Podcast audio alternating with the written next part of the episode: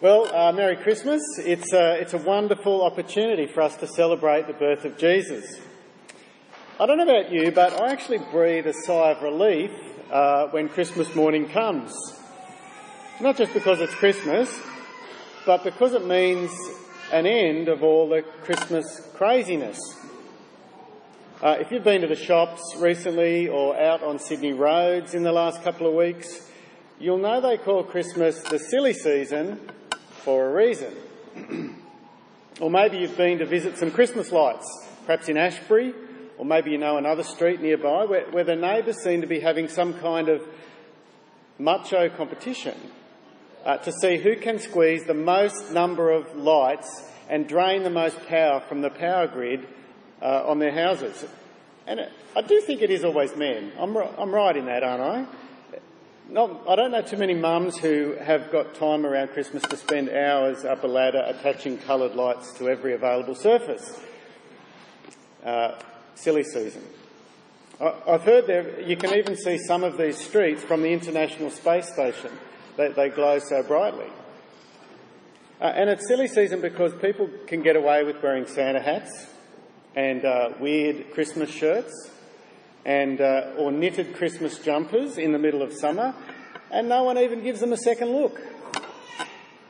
And it's silly season because there are the office Christmas parties, where competent, hard-working employees for 364 days of the year let down their hair and perhaps drink too much and say too much and kiss the boss and do all kinds of other silly stuff they'd rather forget. I read a news story a couple of years ago where some workplaces had not banned a Christmas party, they'd banned mobile phones at office parties.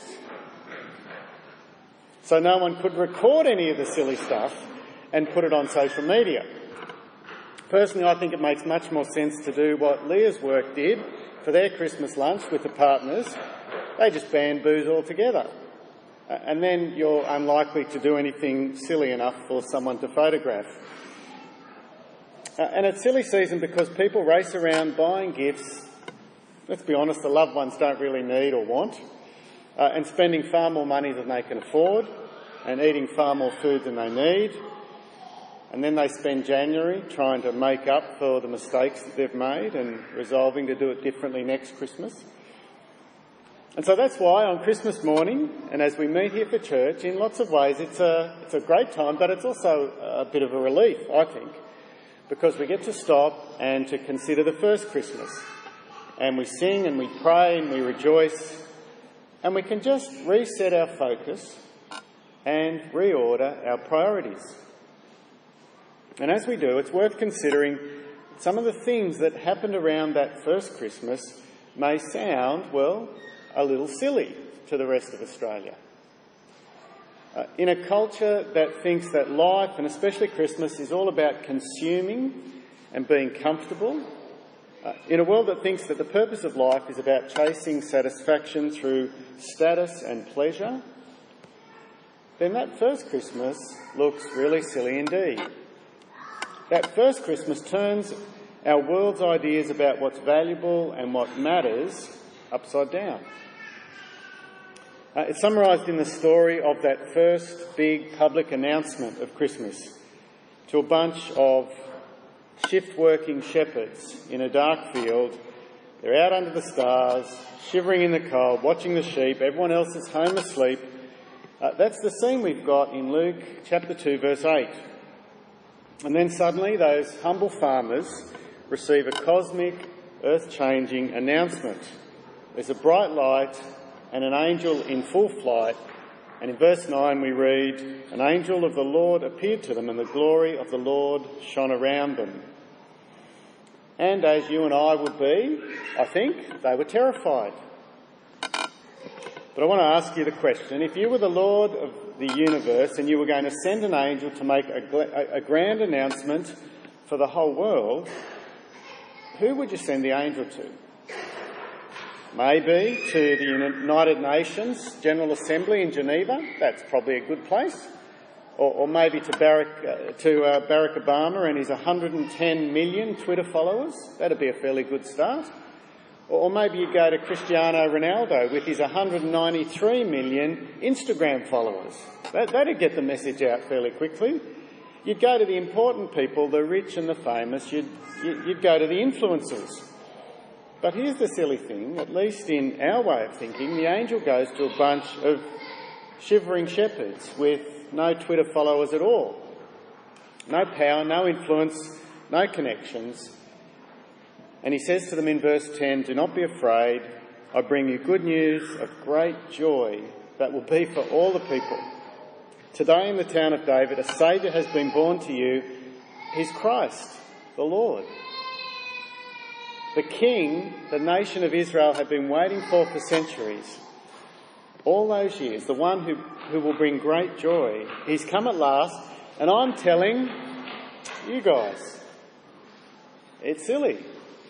It doesn't make sense to introduce the king who will change the world to a group with no contacts and no credibility.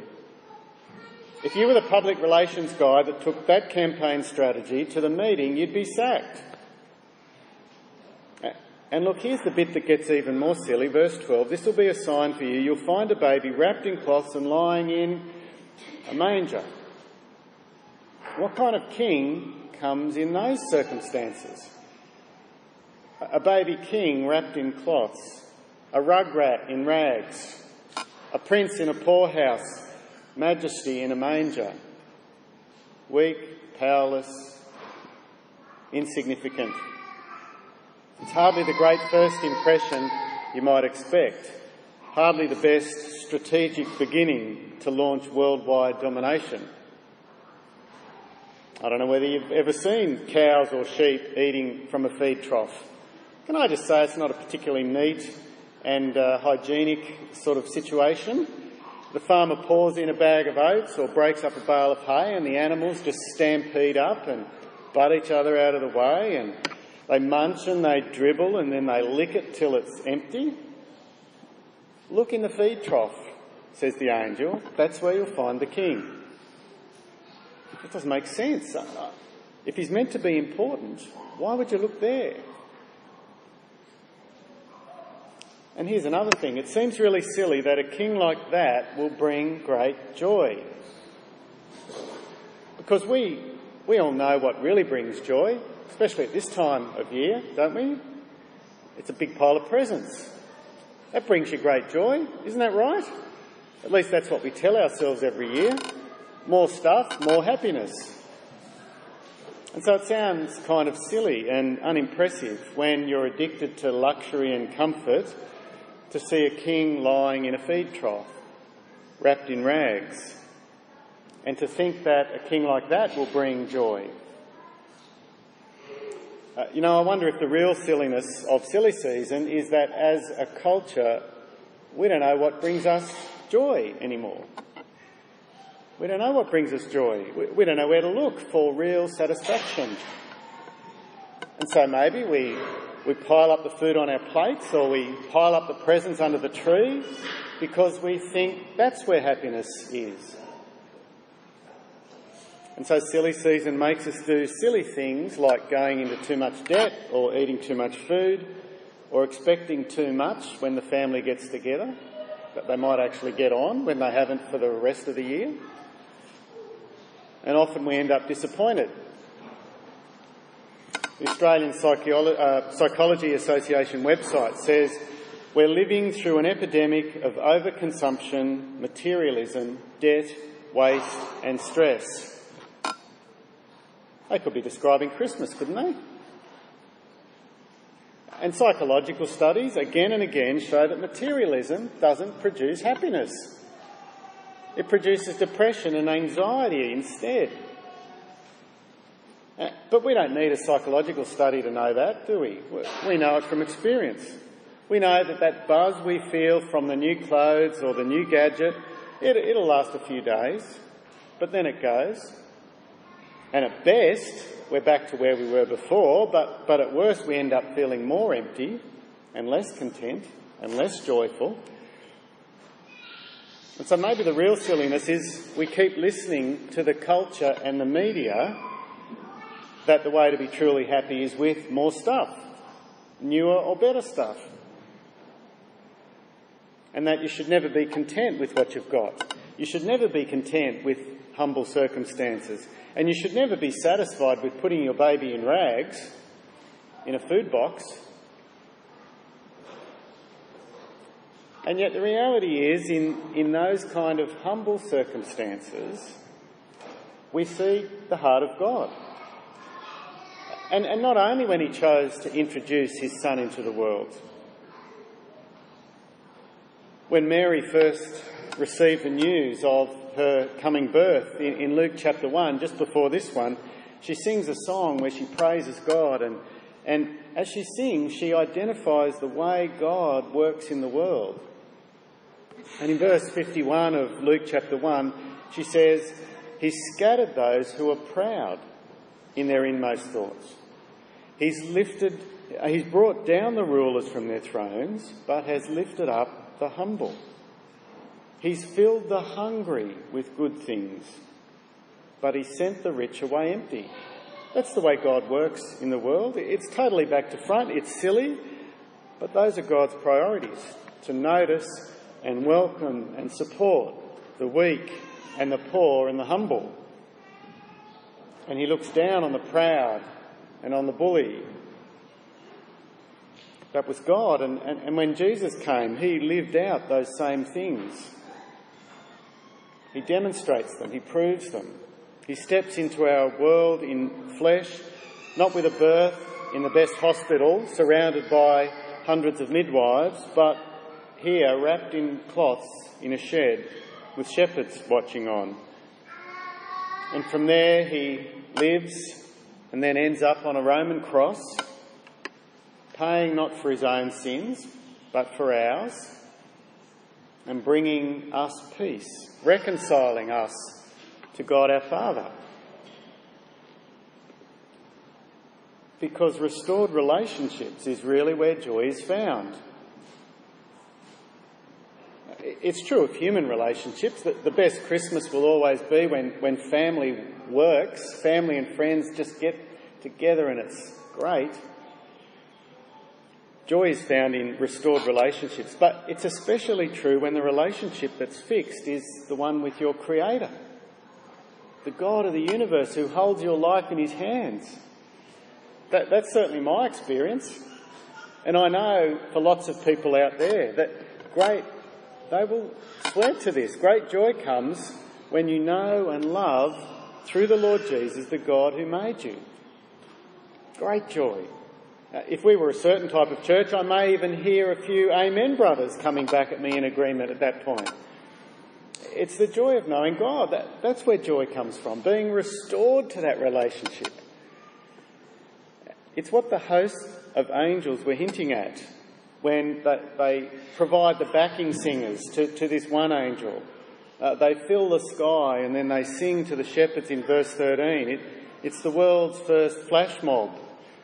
Verse 13 Suddenly a great company of the heavenly host appeared with the angel praising God and saying, Glory to God in the highest, and on earth peace to men on whom his favour rests. Peace. Uh, peace with God and peace on earth. There's the promise. Uh, peace is more than simply the ending of hostilities. It's more than just the absence of war. Peace in the Bible is shalom peace a positive thing, a, a rich, contented, balanced fulfillment. Life the way it's meant to be lived. That's what the angels are singing about now, but, but also into eternity. And that's why the lead singer, that, that, that the angel is promising great joy. Great joy is found with Jesus because he brings peace.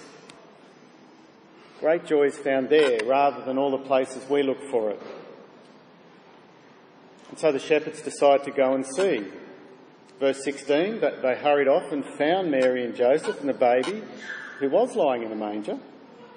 When they'd seen him, they spread the word concerning what had been told them about this child. And all who heard it were amazed at what the shepherd said to them. But Mary treasured up all these things and pondered them in her heart. the shepherds returned, glorifying and praising God for all the things that they'd heard and seen, which were just as they'd been told. What a great example for us to follow. To follow Mary. She treasured up all these things. She pondered them in her heart. You may not get to it today, but when the dust settles from Christmas, why not pull the Bible off the shelf? Read about Jesus. Read about what happened when the baby grew up